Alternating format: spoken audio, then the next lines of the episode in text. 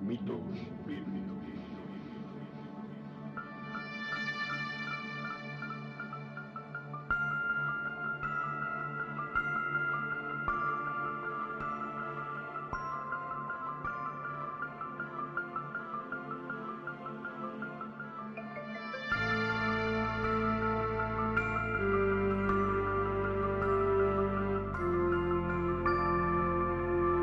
Podcast de análisis y crítica postmodernista de mitos difundidos por textos religiosos, presentado por Oscar Garrido.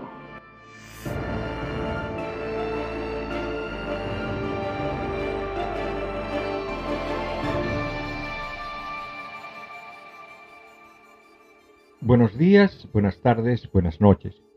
Bienvenidos al vigésimo tercer episodio del podcast Mitos Bíblicos. Yo soy Óscar Garrido, presentador del podcast y autor del libro La Biblia y otros mitos, un viaje al mundo del delirio. Es posible que me conozcas como Kierkegaard, un apodo que utilicé por mucho tiempo en Internet. En este episodio hablaré de algo que ya mencioné cuando hablaba de Ashera, la esposa de Yahweh. Y es que a pesar de que se caracteriza a los judíos como arquetípicamente patriarcales, en la fantasiosa historia sobre la era de los patriarcas en el Génesis, se destaca por sus mujeres fuertes e independientes. Es notable la prominencia e independencia de Sara, la esposa de Abraham, casi como una reina, así como la de Rebeca, Raquel y Lía. Los mismos rabinos judíos reconocen que las cuatro matriarcas, Sara, Rebeca, Raquel y Lía, habrían ocupado una posición más importante que los tres patriarcas, Abraham, Isaac y Jacob. Incluso, al parecer, la tribu de Levi era originalmente matriarcal, siendo la tribu de Lía. Bueno, una muestra que al menos parte del Antiguo Testamento está basado en tradición oral es eh, la existencia de historias repetidas, con variaciones. Eh, los chistes son una de las pocas formas de tradición oral que aún se usan en la cultura moderna, y es bastante común que cuando uno escuche un chiste, algún tiempo después otra persona te la vuelve a contar, pero se nota que lo único que ha sobrevivido es el trama principal y el remate, ¿no? es decir, la sentencia o frase final es la que provee el, humor. La gente cambia los nombres, los lugares, y eso no importa porque lo que verdaderamente es importante son la trama y la frase final, que es lo que nos proporciona la parte crucial, en este caso el, el humor, ¿no? en el caso del chiste. Recuerdo que cuando era joven había en mi país un dictador llamado Hugo Banzer y se decía que iba a comprar un submarino porque dice que en el fondo no era tan cabrón. Bueno, no decían cabrón, pero aquí no quiero decir groserías. El asunto es que luego me enteré de que en Chile decían lo mismo de Pinochet. E incluso, mucho más antes, se decía lo mismo de Franco en España. Y seguro se decía lo mismo de cualquier dictador en cualquier parte del mundo. Mm, no sé, pero me parece que algunos de los dictadores actuales no les serviría ni el submarino. Pero ya me salí del tema, ¿no? Algo parecido pasa con dos historias de la matriarca Sara y uno sobre Rebeca. En realidad, no son tres historias, como parecería implicarse, sino que es una sola contada tres veces en la Biblia, con los personajes cambiados. La historia dice que es uno de los patriarcas que lleva a su esposa a un país extranjero, y ella es tan bella que él miente, diciendo que es su hermana, en lugar de ser su esposa, porque está seguro que la autoridad de ese país se podría encaprichar con ella y desear agregarla a su harem. Y si piensa que el patriarca es su marido, entonces podría matarle para quedarse con la mujer. Por eso, para salvar su pellejo, el patriarca miente. Escuchamos cada una de esas historias, ¿no?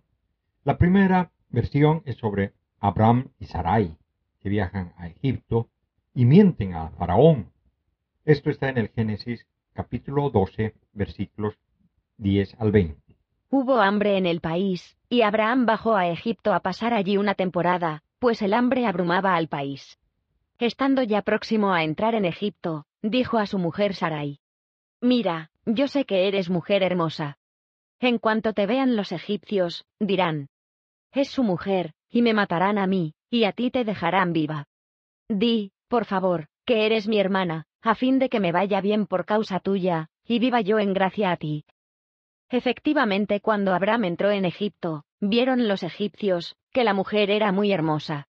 Viéronla los oficiales de Faraón, los cuales se la ponderaron, y la mujer fue llevada al palacio de Faraón. Este trató bien por causa de ella a Abraham, que tuvo ovejas, vacas, asnos, siervos, siervas, asnas y camellos. Pero Yahweh hirió a Faraón, y a su casa con grandes plagas por lo de Sarai, la mujer de Abraham. Entonces Faraón llamó a Abraham, y le dijo, ¿Qué es lo que has hecho conmigo? ¿Por qué no me avisaste de que era tu mujer? ¿Por qué dijiste, es mi hermana, de manera que yo la tomé por mujer? Ahora, pues, he ahí a tu mujer, tómala y vete. Y Faraón ordenó a unos cuantos hombres que le despidieran a él, a su mujer, y todo lo suyo. La segunda versión trata de Abraham y Sara, con los nombres algo cambiados, ¿no? Pero esta vez viajan a Gerar, y la autoridad engañada es Abimelech. Y eso está en el Génesis capítulo 20, versículos 1 al 16. Trasladóse de allí Abraham al país del Negev, y se estableció entre Cades y Sur, habiéndose avecindado en Gerar. Decía Abraham de su mujer Sara, Es mi hermana. Entonces el rey de Gerar, Abimelech, envió por Sara y la tomó. Pero vino Dios a Abimelech en un sueño nocturno y le dijo, Date muerto por esa mujer que has tomado, y que está casada.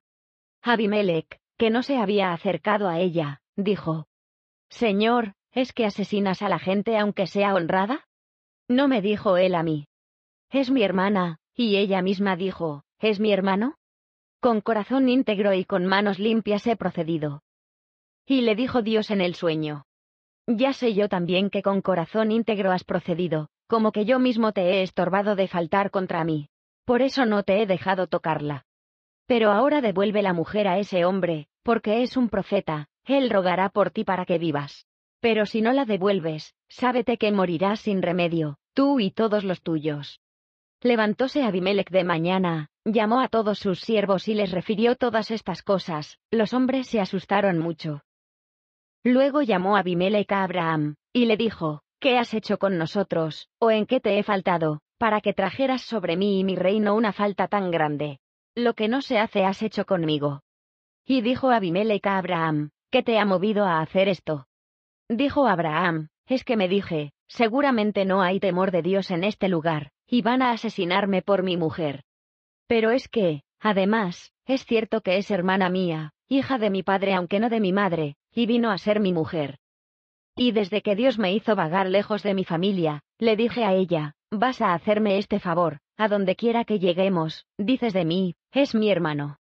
Tomó Abimelech ovejas y vacas, siervos y esclavas, se los dio a Abraham, y le devolvió su mujer Sara. Y dijo Abimelech, ahí tienes mi país por delante, quédate donde se te antoje.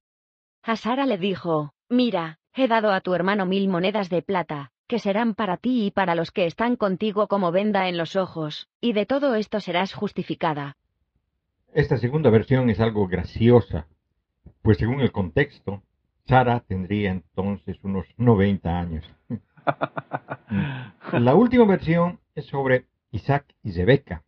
Nuevamente el engañado es Abimelech, rey de los filisteos en Gerar, y esta está en el Génesis capítulo 26, versículos del 6 al 11. Establecióse, pues, Isaac en Gerar. Los del lugar le preguntaban por su mujer, y él decía, es mi hermana. En efecto, le daba reparo decir, es mi mujer, no fuesen a matarle los del lugar por causa de Rebeca, ya que ella era de buen ver.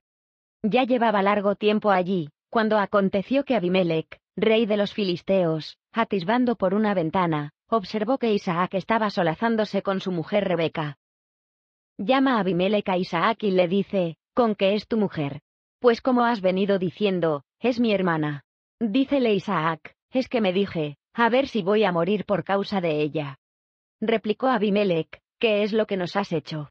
Si por acaso llega a acostarse cualquiera del pueblo con tu mujer, tú nos habrías echado la culpa. Entonces Abimelech ordenó a todo el pueblo, quien tocare a este hombre o a su mujer, morirá sin remedio. No sé si se dieron cuenta, pero en estas historias hacen quedar muy mal tanto a Abraham como a Isaac, pues no solo mienten sobre su relación con su esposa, aunque, bueno, en el caso de Abraham, se dice que realmente Sara era su media hermana. Eh, Génesis capítulo 20, versículo 12. Pero es que, además, es cierto que es hermana mía, hija de mi padre aunque no de mi madre, y vino a ser mi mujer.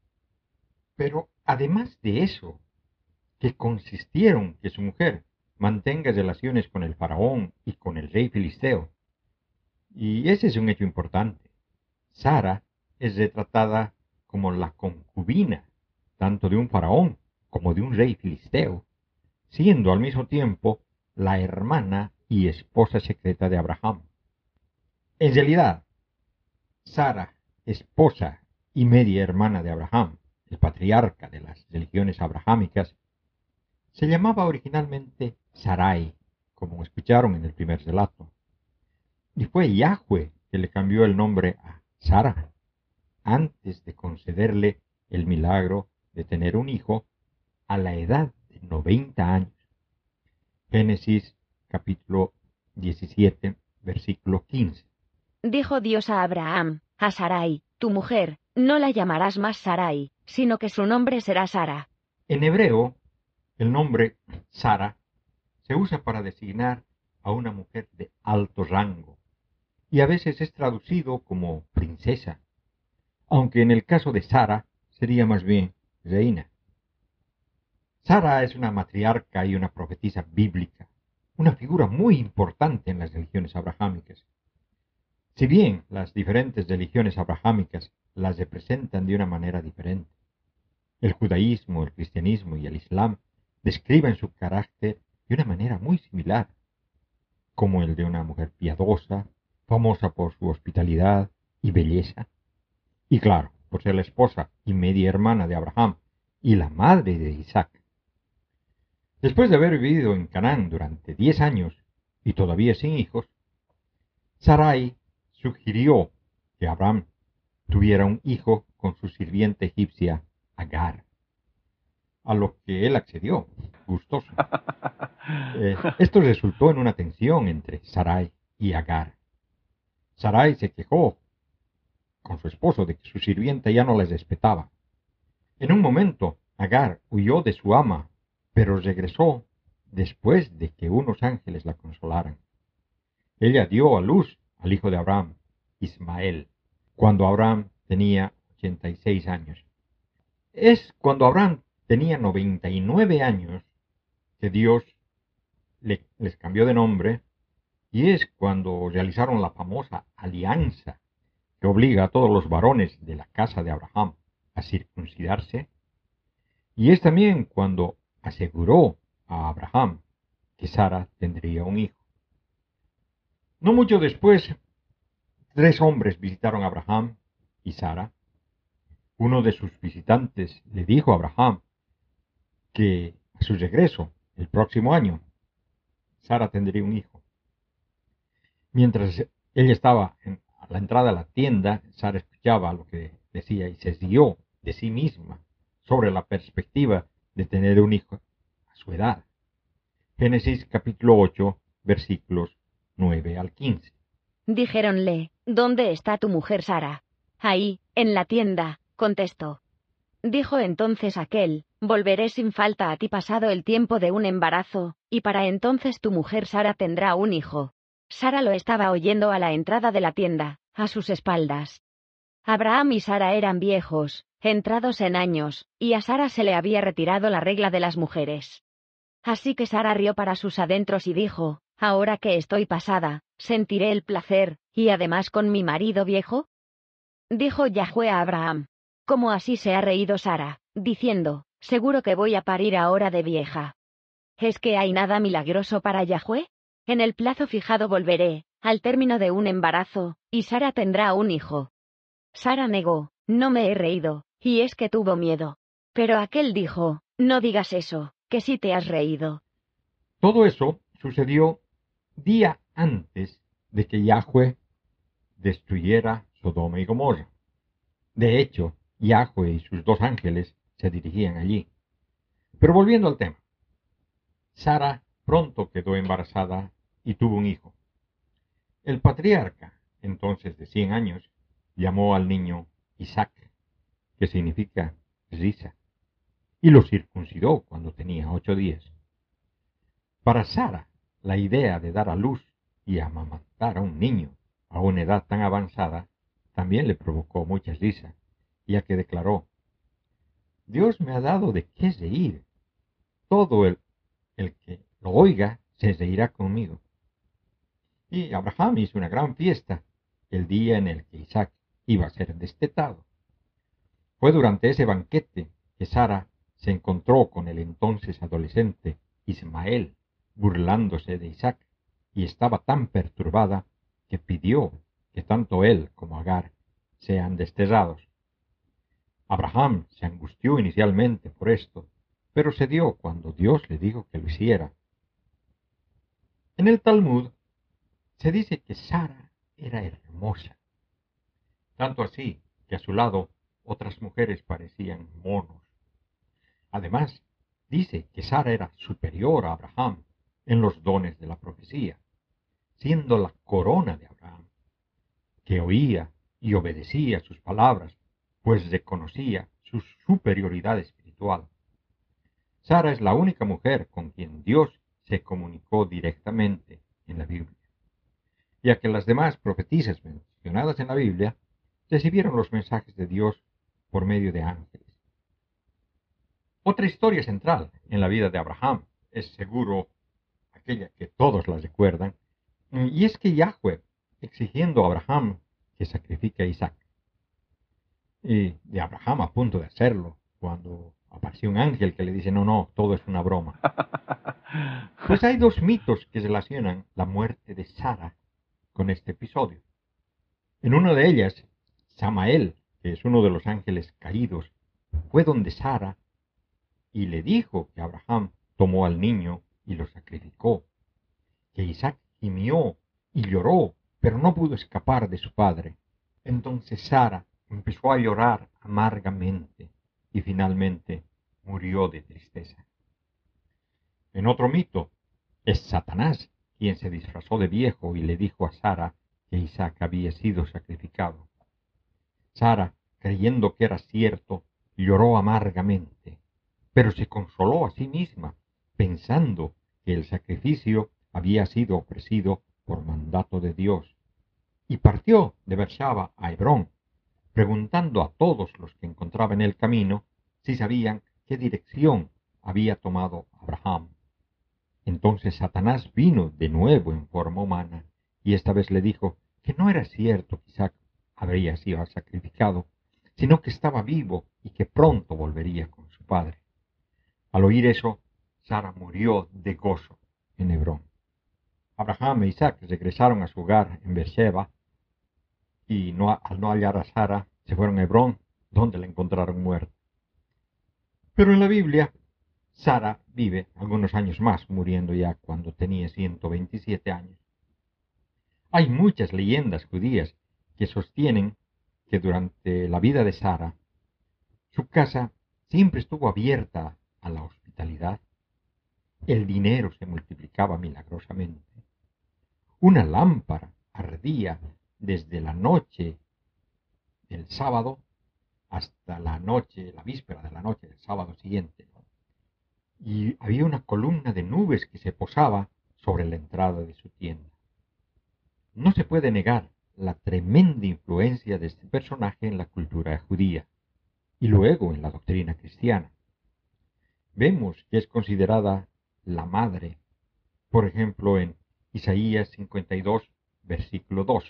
Reparad en Abraham vuestro padre, y en Sara, que os dio a luz, pues uno solo era cuando le llamé, pero le bendije y le multipliqué. Y claro, en la cultura cristiana también se le da mucho valor. Romanos capítulo 9, versículo 9. Porque estas son las palabras de la promesa. Por este tiempo volveré, y Sara tendrá un hijo. Romanos capítulo 4, versículo 19. No vaciló en su fe, al considerar su cuerpo ya sin vigor, tenía unos cien años, y el seno de Sara, igualmente estéril. Hebreos capítulo 11, versículo 11. Por la fe, también Sara recibió, aun fuera de la edad apropiada, vigor para ser madre, pues tuvo como digno de fe al que se lo prometía. La idea de que no hay nada imposible para Dios. Por un lado, si Dios realiza una promesa, la cumple. Pero por otro lado, admiran la fe de Sara, que a pesar de su edad, no dudó de que la promesa se cumpliría. No es exactamente lo que leemos en el texto, pero es la manera en la que los cristianos primitivos lo hacían. Pero quizá lo más significativo es su análisis sobre el dilema Isaac-Ismael. Gálatas capítulo 4 versículos 22 al 31. Pues dice la escritura que Abraham tuvo dos hijos, uno de la esclava y otro de la libre. Pero el de la esclava nació según la naturaleza, el de la libre, en virtud de la promesa. Hay en ello una alegoría, estas mujeres representan dos alianzas, la primera, la del monte Sinaí, madre de los esclavos, es Agar. Pues el monte Sinaí está en Arabia, y corresponde a la Jerusalén actual, que es esclava, y lo mismo sus hijos. Pero la Jerusalén de arriba es libre, esa es nuestra madre. Pues dice la escritura. Regocíjate estéril, la que no das hijos, rompe en gritos de júbilo, la que no conoce los dolores de parto, que más son los hijos de la abandonada que los de la casada. Y vosotros, hermanos, a la manera de Isaac, sois hijos de la promesa.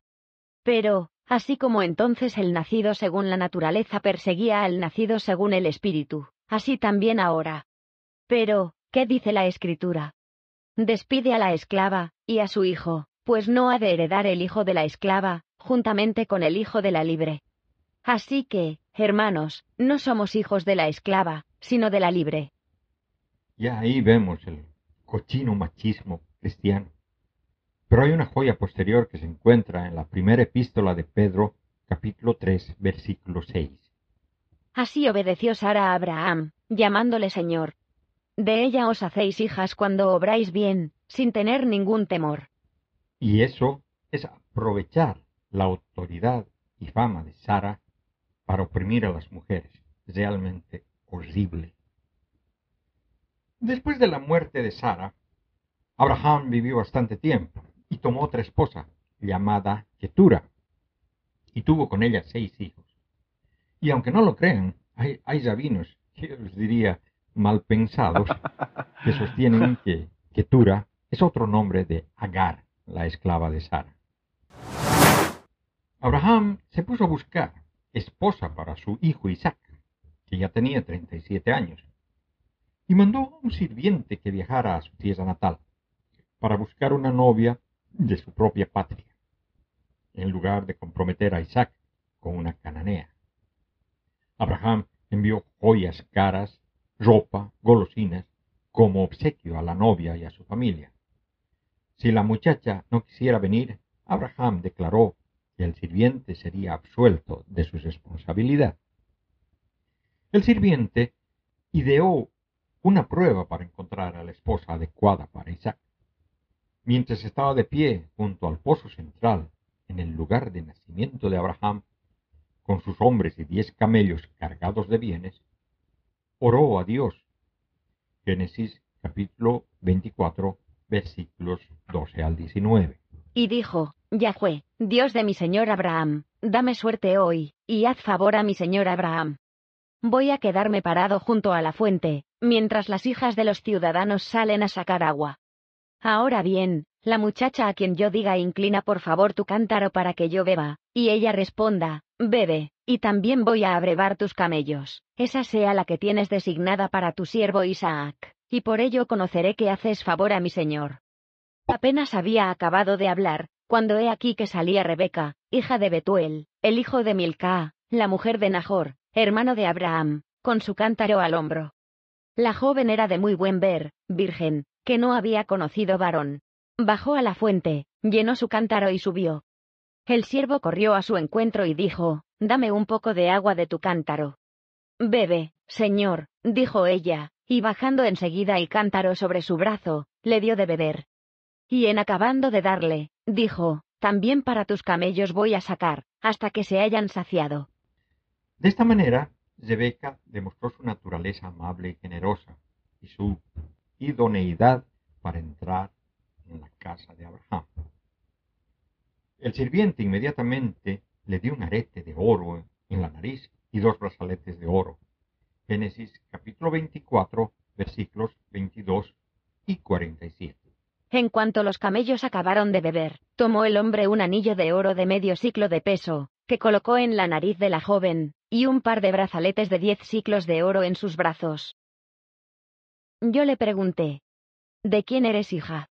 Me respondió, Soy hija de Betuel, el hijo que Milca dio Nahor. Entonces puse el anillo en su nariz, y los brazaletes en sus brazos. Rebeca se apresuró a mostrar a su madre las joyas.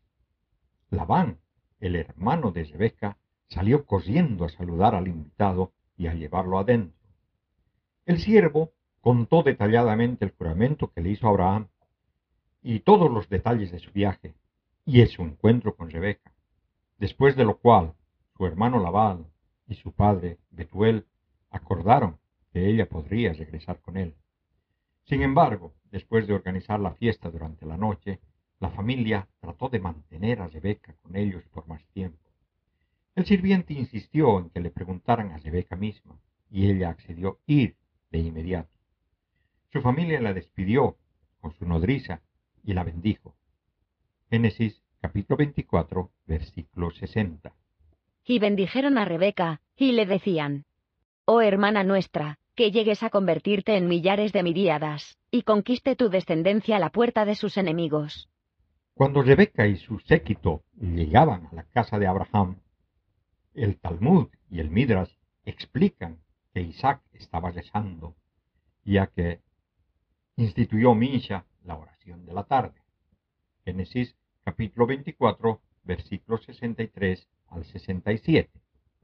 Una tarde había salido Isaac de paseo por el campo, cuando he aquí que al alzar la vista, vio que venían unos camellos.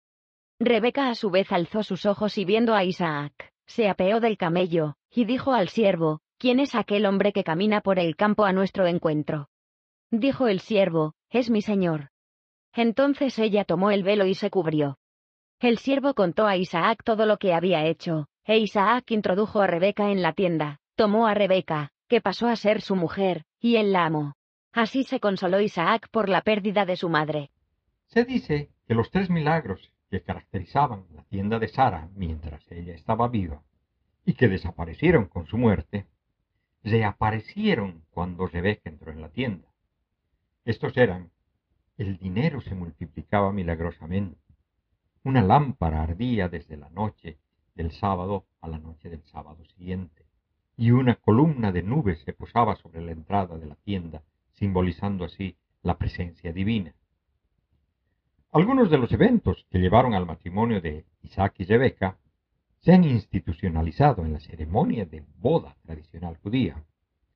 Antes de que la novia y el novio se paren bajo la cupá, participan en una ceremonia especial llamada Badeken, es el velo.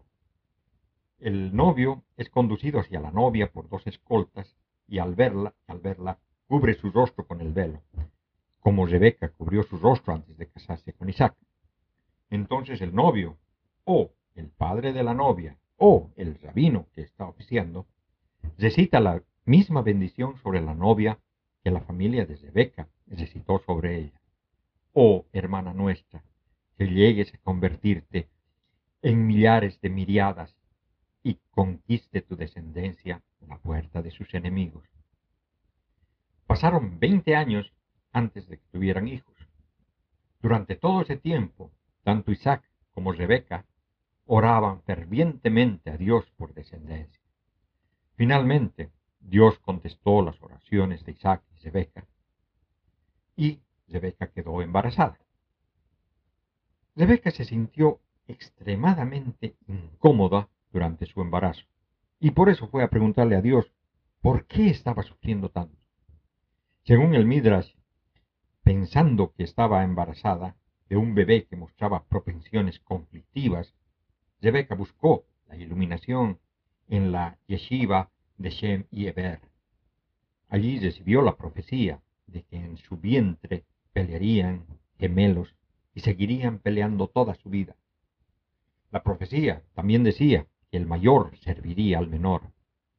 Su declaración, un pueblo será más fuerte que el otro, se ha interpretado en el sentido de que dos naciones nunca obtendrán el poder simultáneamente.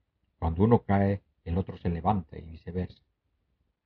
Según la tradición, Rebeca no compartió la profecía con su esposo. En la Biblia, la historia está contada de una manera más sencilla. Génesis capítulo 25, versículo 20 al 23. Tenía Isaac cuarenta años cuando tomó por mujer a Rebeca, hija de Betuel, el arameo de Padán Aram, y hermana de Labán el arameo. Isaac suplicó a Yahweh en favor de su mujer, pues era estéril, y Yahweh le fue propicio, y concibió su mujer Rebeca. Pero los hijos se entrechocaban en su seno. Ella se dijo, siendo así, ¿para qué vivir? Y fue a consultar a Yahweh. Yahweh le dijo, dos pueblos hay en tu vientre, dos naciones que, al salir de tus entrañas, se dividirán. La una oprimirá a la otra, el mayor servirá al pequeño. Si bien se habla de la edad de Isaac, que se casó a los cuarenta, no se habla de la edad de Rebeca, y la tradición dice que ella se casó a los trece años, es decir, era una niña. Es por eso que de nuevo aparece el fantasma de la esterilidad, al igual que con su suegra Sara, aunque claro, eh, Rebeca pudo tener hijos mucho más jóvenes. Cuando llegó el momento del parto, el primer bebé en nacer era rojizo y peludo. El segundo nació agarrando con la mano el talón del primero. Los espectadores llamaron al primero Esaú, que significa completamente desasollado, ya que Esaú tenía tanto cabello como un niño mucho mayor. Y llamaron al segundo Jacob, que significa el que sigue los talones de uno. La Biblia dice que Isaac tenía 60 años cuando nacieron los mellizos. Génesis capítulo 25, versículo 24 al 26. Cumpliéronsele los días de dar a luz, y resultó que había dos mellizos en su vientre.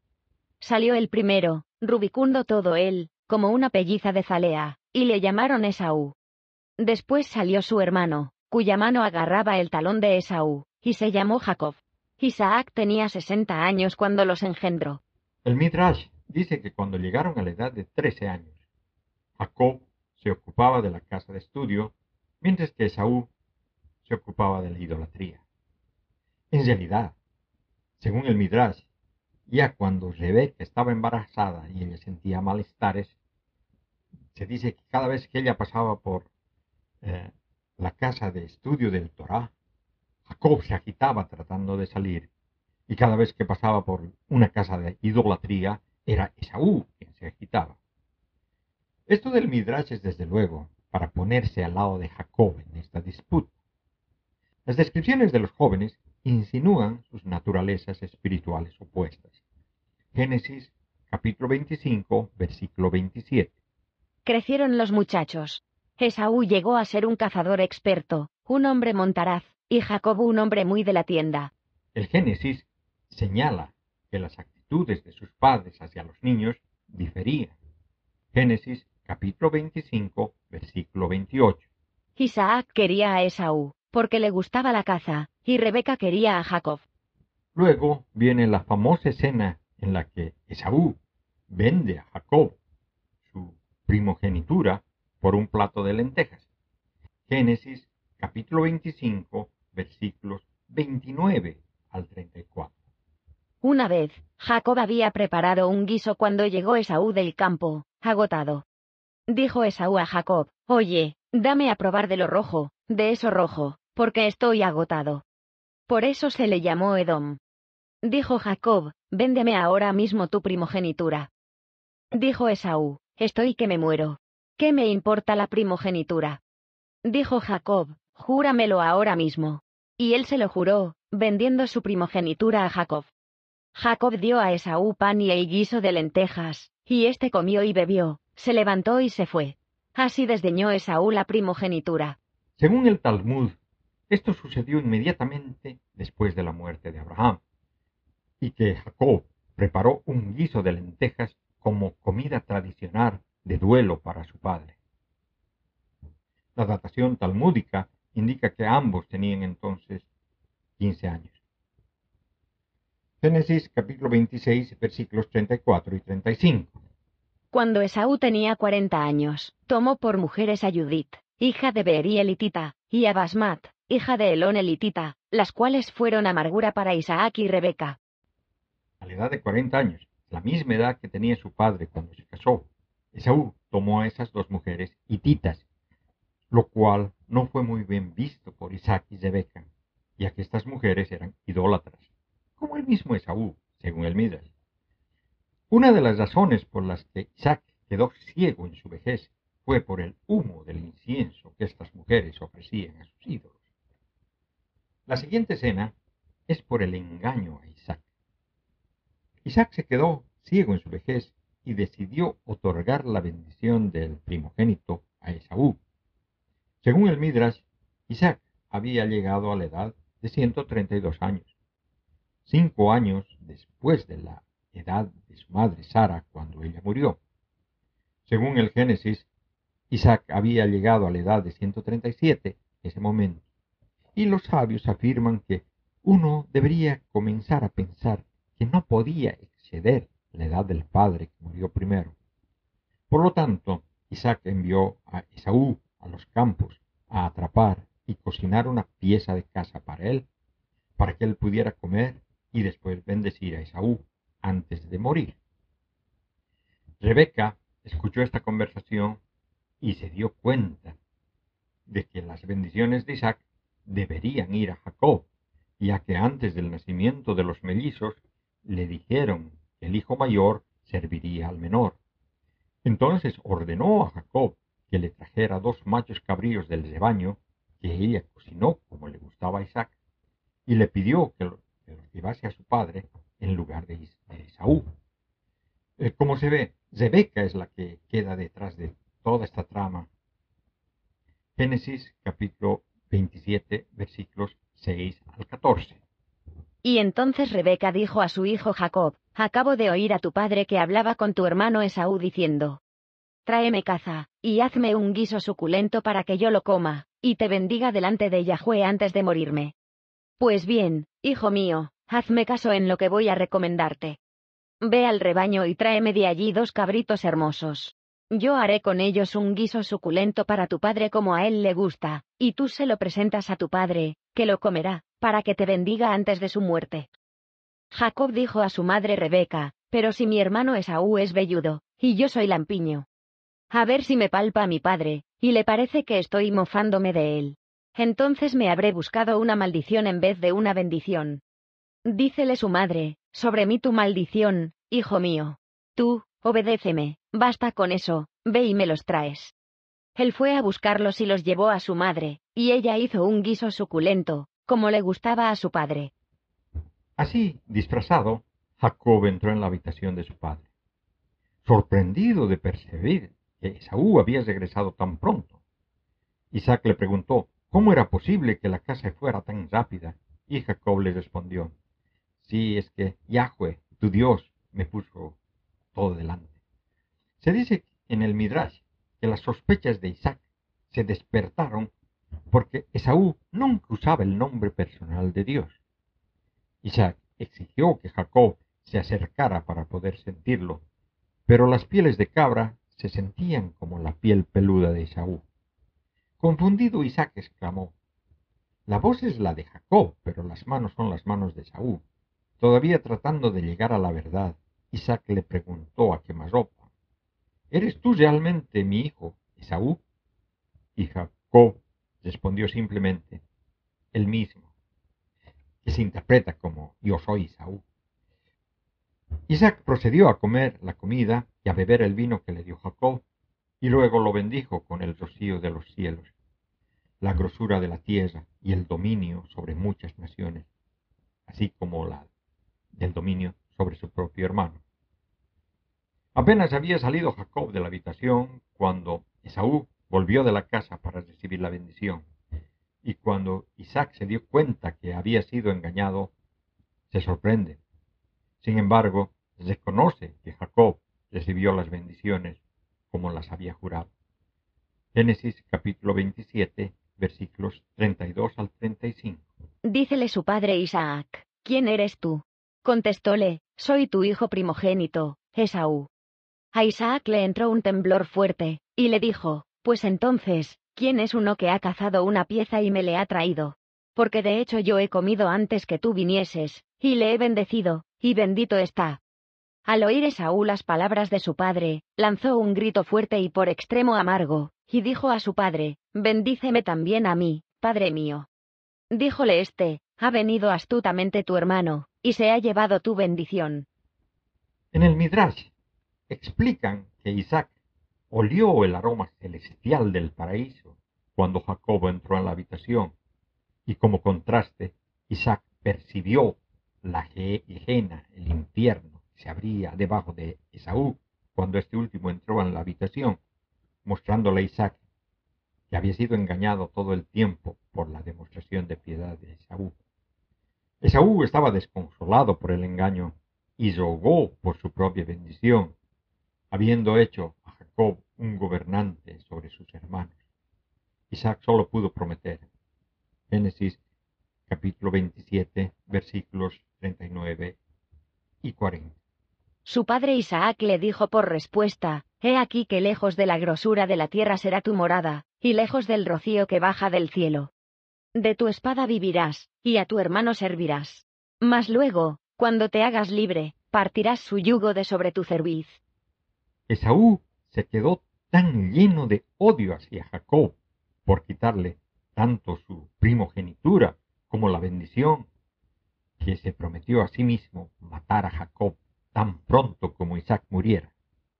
Aquí nuevamente, Rebeca percibió proféticamente sus intenciones asesinas y ordenó a Jacob que viajara a la casa de su hermano Labán en Harán hasta que la bronca de Esaú se calme, ¿no? Luego convenció a Isaac de que despidiera a Jacob, diciéndole que estaba desesperada de que él se casara con una chica local de las familias idólatras de Canaán, como lo había hecho Esaú. Y después de que Isaac envió a Jacob para encontrar una esposa, Esaú se dio cuenta de que sus propias esposas cananeas eran malas a los ojos de su padre, y Esaú, por lo tanto, tomó a Mahalat, una hija del medio hermano de Isaac, Ismael, como esposa. Jacob vivió con Labán durante veinte años, casándose con las dos hijas y las dos siervas de Labán, y regresó a Canaán con una numerosa familia, sirvientes y posesiones. En la Biblia, el encuentro entre Jacob y Esaú es directamente amistoso. Bueno, Jacob temía que Esaú lo ataque, pero cuando Esaú llega con cuatrocientos hombres para recibirlo, directamente le abraza y le besa y llora. Génesis capítulo 33, versículo 4. Esaú, a su vez, corrió a su encuentro, le abrazó, se le echó al cuello, le besó y lloró. A la muerte de Isaac, Esaú y su familia se trasladan. Todo termina como en un cuento de hadas. Génesis capítulo 36, versículos 6 al 8. Esaú tomó a sus mujeres, hijos e hijas, y a todas las personas de su casa, su ganado, todas sus bestias, y toda la hacienda que había logrado en territorio cananeo, y se fue al país de Seir, enfrente de su hermano Jacob. Porque los bienes de entrambos eran demasiados para poder vivir juntos, y el país donde residían no daba abasto para tanto ganado como tenían. Esaú se estableció, pues, en la tierra de Seir. Esaú es Edom. Una historia más detallada y compleja, menos romántica. La encontramos en el libro de los jubileos, en la que, para empezar, por ejemplo, Rebeca advierte a Jacob del peligro. Jubileos capítulo 27, versículos 1 al 7. Le fueron reveladas a Rebeca en sueños las palabras de su hijo mayor, Esaú. Mandó entonces llamar a su hijo menor, Jacob, y le dijo, Esaú proyecta vengarse matándote. Así, pues, hijo mío, escucha mis palabras, ponte en marcha, huye a casa de mi hermano Labán, en Arán, y quédate con él algún tiempo, hasta que ceda la cólera de tu hermano, deje su ira contigo, y olvide cuánto le hiciste. Entonces mandaré a buscarte allí. Respondió Jacob. No tengo miedo, si quiere matarme, lo mataré yo. Ella replicó. No quiero perder mis dos hijos en un día. Rebeca consigue que Jacob vaya a donde Labán, donde, como sabemos, pasará los próximos veinte años. En ese tiempo, Rebeca intenta que Isaac haga jurar a Esaú que no atacará ni matará a su hermano. Es entonces que Isaac confiesa que si bien antes quería más a Esaú, eso había cambiado por la idolatría de Esaú y que no tenía confianza en que incluso si Esaú jurara no matar a Jacob, lo cumpliría.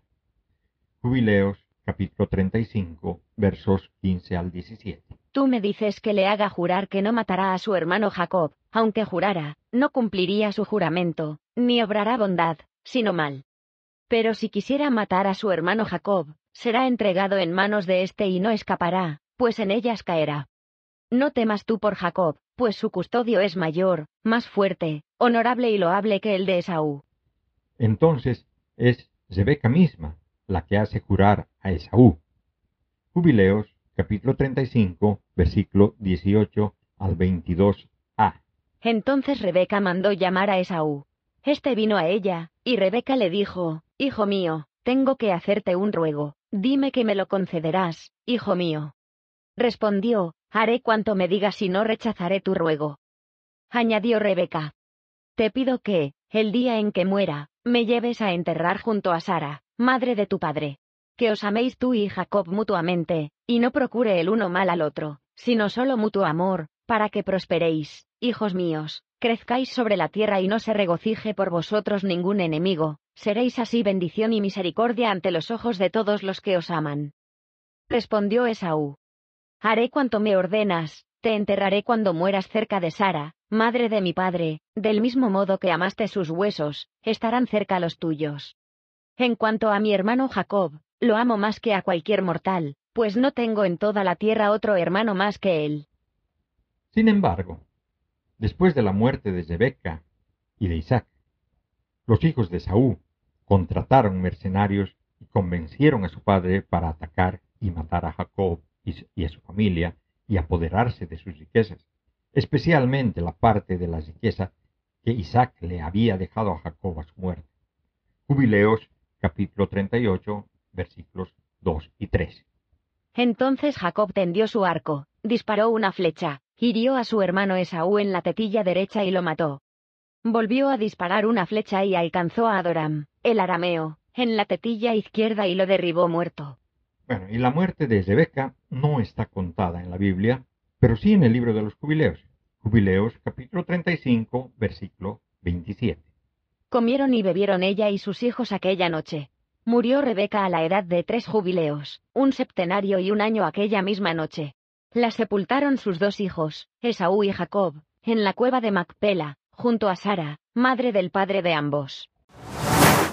Y bueno, a pesar de haberme excedido con este relato, falta todavía las fascinantes historias de Raquel y Lía, que son las matriarcas fundadoras de dos tribus de José y de Judá, que representan a los semitas en el exilio y del desierto, sus diferentes historias.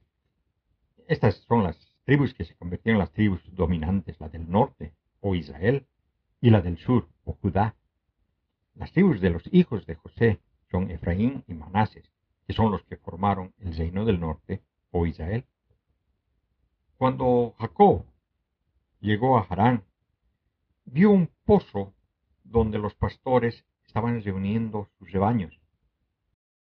Eh, y ahí se encontró con la hija menor de Labán, Raquel, su prima hermana. Ella trabajaba como pastora, y Jacob se enamoró de Raquel instantáneamente. Después de pasar un mes con sus parientes, le pidió la mano en matrimonio, a cambio de trabajar siete años para Labán, el arameo. Labán estuvo de acuerdo con el arreglo y esos siete años le parecieron a Jacob unos cuantos días de tanto que la amaba. Cuando cumplió los siete años, preguntó por su esposa, pero Labán lo engañó, cambiando a Raquel por su hermana mayor, Lía, como novia pelada. Por la mañana, cuando se supo la verdad, Labán justificó su acción diciendo de que en su país era inaudito dar a una hija menor antes que a la mayor. Sin embargo, también accedió a darle a Raquel en matrimonio si Jacob trabajaba otros siete años. Bueno, y después de la semana de celebraciones de las bodas con Lía, Jacob se casó con Raquel y continuó trabajando para Labán durante otros siete años. Y, como ya es costumbre en los relatos del Génesis, hay mejoras o cambios en, sus fanfiction. En este caso, en el Midrash, que cuenta que Jacob y Raquel sospechaban de Labán y que por ello los enamorados idearon una serie de señas con las que la novia cubierta se identificaría ante el novio. Todo cambió cuando Raquel, viendo que su hermana sería deshonrada en público cuando Jacob descubriera el engaño, le contó a ésta las señas acordadas y a que las dos fueron obligadas a engañar a Jacob. Jacob en los siguientes siete años tuvo doce hijos. Amaba a Raquel más que a Lía, y Lía se sentía odiada. Pero con lo bromista que es Dios, este hizo que Lía diera a luz cuatro hijos rápidamente, Rubén, Simeón, Leví y Judá. Raquel, al igual que Sara y Rebeca, sin embargo, permaneció estéril y siguiendo el ejemplo de Sara, quien le dio su sirvienta a Abraham, después de años de infertilidad, Raquel le dio a su sierva Bilha a Jacob, para que Raquel pudiera criar hijos a través de ella, y Bilha dio a luz a Dan y a Neftalí. Al ver que había dejado de tener hijos temporalmente, Lía también le dio a su sierva Silpa a Jacob para que Elía pudiera criar más hijos a través de ella.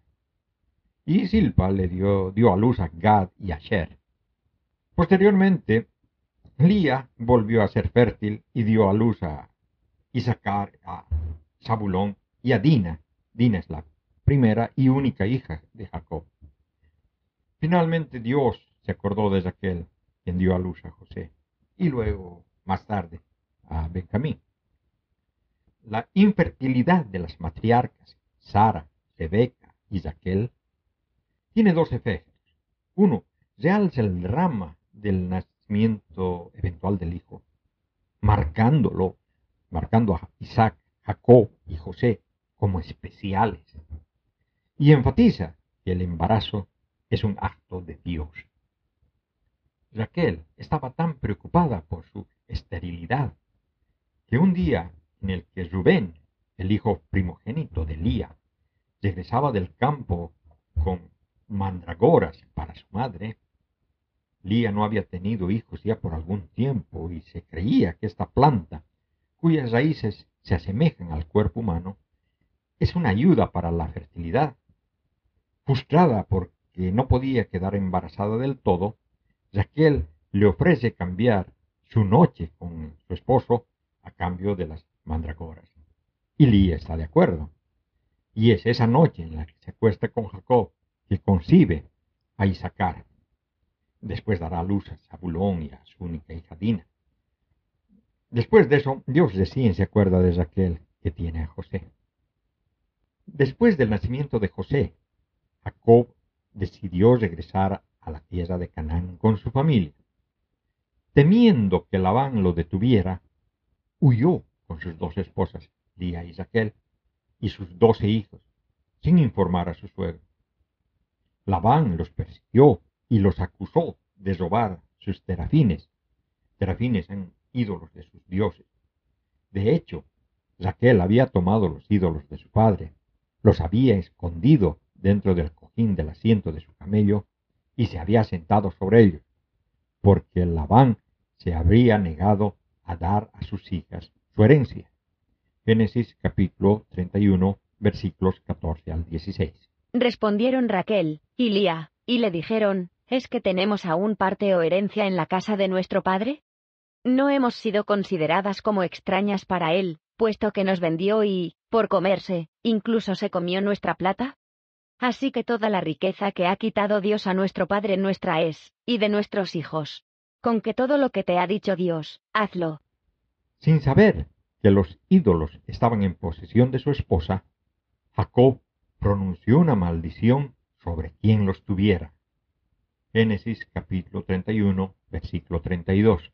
Pero eso sí, que aquel a quien le encuentres tus dioses no quede con vida. Delante de nuestros hermanos reconoce lo tuyo que yo tenga y tómatelo. En efecto, Jacob ignoraba que Raquel los había robado. Labán procedió a registrar las tiendas de Jacob y a sus esposas. Pero cuando llegó a la tienda de Raquel, Génesis capítulo 31, versículo 35. Ella dijo a su padre, No le dé enojo a mi señor de que no pueda levantarme en su presencia, porque estoy con las reglas. Él siguió rebuscando por toda la tienda sin dar con los ídolos. Labán la dejó sola y los ídolos no fueron descubiertos. El Génesis presenta a Lía describiéndola con una frase. Lía tenía ojos tiernos. Génesis capítulo 29, versículo 17. Los ojos de Lía eran tiernos.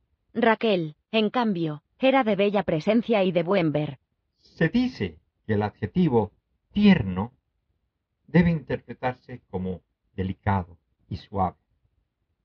Según el Talmud de Rashi, Lía estaba destinada a casarse con el hermano gemelo mayor de Jacob, Esaú. En la mente rabínica, los dos hermanos son polos opuestos. Jacob siendo un erudito temeroso de Dios y Esaú siendo un cazador que también se entrega a la idolatría y al adulterio. Pero la gente decía, Labán tiene dos hijas y su hermana Rebeca tiene dos hijos. La hija mayor, Lía, se casará con el hijo mayor, Esaú, y la hija menor, Raquel, se casará con el hijo menor, Jacob. Al escuchar esto, Lía pasó la mayor parte de su tiempo llorando y orando a Dios para que cambiara su compañero destinado. Así que la Torah describe sus ojos como suaves por el llanto. Dios escucha las lágrimas y oraciones de Lía y le permite casarse con Jacob, incluso antes que Raquel. La vida de Lía como esposa de Jacob fue angustiosa. Se dice que estaba tan sola, incluso Dios mismo se dio cuenta y la bendijo con muchos hijos como consuelo, debido a la angustia emocional extrema que sufrieron Lía y Raquel durante el matrimonio. Yahweh luego aclaró estrictamente su posición a que los hombres se casen con dos hermanos. Levítico capítulo 18, versículo 18. No tomarás a una mujer juntamente con su hermana, haciéndola rival de ella y descubriendo su desnudez mientras viva la primera. Raquel tuvo un parto difícil con su segundo hijo, Benjamín. La partera le dijo en medio del parto que su hijo era un niño y antes de morir Raquel llamó a su hijo Benoní, hijo de mi luto. Pero Jacob lo llamó Benjamín. Midras de Rashi explica que Benjamín significa hijo del sur, ya que Benjamín fue el único de los hijos de Jacob, nacido en Canaán, que está al sur. Lía murió poco antes de Jacob. Eh, la importancia de Raquel se puede ver, entre otras cosas, en menciones sobre ella. Por ejemplo, Mardoqueo, el héroe del libro de Esther, y la misma reina Esther, eran descendientes de Raquel a través de su hijo Benjamín. Esther capítulo 2, versículo 5. Había en la ciudadela de Susa un judío, llamado Mardoqueo, hijo de Yair, hijo de Semei, hijo de Quis, de la tribu de Benjamín. Y claro, los rabinos comentan que la capacidad de Esther para permanecer en silencio en el palacio de Asuero, resistiendo la presión del rey para revelar su ascendencia, fue heredada de su antepasada Raquel, quien permaneció en silencio incluso cuando Labán trajo a Lía para que se casara con Jacob. Después de que las tribus de Efraín y Benjamín fueran exiliadas por los asirios, Raquel fue recordada como la clásica madre que llora e intercede por sus hijos. Jeremías capítulo 31, versículo 15. Así dice Yahweh, en Ramá se escuchan ayes, lloro amarguísimo. Raquel que llora por sus hijos, que rehúsa consolarse. Por sus hijos. Eso se interpreta como el llanto de Raquel, por el fin de los sufrimientos y los exilios de sus descendientes, tras la destrucción por parte de los babilonios del primer templo en la antigua Jerusalén. Según el Midrash, Raquel habló ante Dios. Si yo, una simple mortal, estaba preparada para no humillar a mi hermana, y estaba dispuesta a llevar a un rival a mi casa, ¿cómo podrías tú, el Dios eterno y compasivo, estar celoso de los ídolos? Que no tienen verdadera existencia, que fueron llevados a tu casa, el templo de Jerusalén, ¿harás que mis hijos sean exiliados por este motivo? Dios aceptó su súplica y prometió que eventualmente el exilio terminaría y los judíos regresarían a su tierra. Y para terminar, un típico ejemplo de cómo los cristianos cambiaron el contenido de las cosas. En el segundo capítulo del Evangelio de Mateo, que es parte del Nuevo Testamento, está la referencia de Jeremías, se interpreta como una predicción de la matanza de los inocentes por parte de Herodes el Grande en su intento de matar al joven Jesús. Mateo capítulo 2 versículos 16 al 18. Entonces Herodes, al ver que había sido burlado por los magos, se enfureció terriblemente, y envió a matar a todos los niños de Belén, y de toda su comarca, de dos años para abajo, según el tiempo que habían precisado los magos. Entonces se cumplió el oráculo del profeta Jeremías. Un clamor se ha oído en Ramá, mucho llanto y lamento. Es Raquel que llora a sus hijos, y no quiere consolarse porque ya no existen. Antes de terminar, tengo que mencionar que el nombre de Labán, el padre de Raquel y Lía, significa luna blanca pálida. Es el mismo nombre de una ceremonia de santificación a la luna. Tanto Rebeca como Raquel y Lía tienen fuertes asociaciones con el pozo. Y de Rebeca hay un midrash tradicional que dice que cuando se encontró con el sirviente de Abraham en el pozo, las aguas del pozo subieron para encontrarse con él. ¿Cuándo haría esto el agua? Bueno, cuando es atraído por la luna. Y es posible que los terafines domésticos, los ídolos, ¿no? que Raquel tomó de su casa, de la casa de Labán, cuando se fue con Jacob, fueran símbolos sagrados de la luna. Y no fue por mero accidente o truco lo que la llevó a ocultárselos a Labán, explicando que estaba en ese momento en su periodo menstrual. Era necesario que estas mujeres se convirtieran en las madres de Israel, precisamente porque tenían una fuerte tradición religiosa feminista centrada en la luna, pero no eran adoradoras de la luna. Y esa tradición continuó en el Éxodo. Obviamente, a pesar de la caracterización de los judíos como patriarcales, estos tienen rastros claros del matriarcado original. Por ejemplo, claro es que el mismo judaísmo se hereda por línea femenina. Para ser judío, la madre debe ser judía. Sobre este tema hay mucho hilo que tirar, ¿no? Y no sería raro que se torne con el tema en un futuro.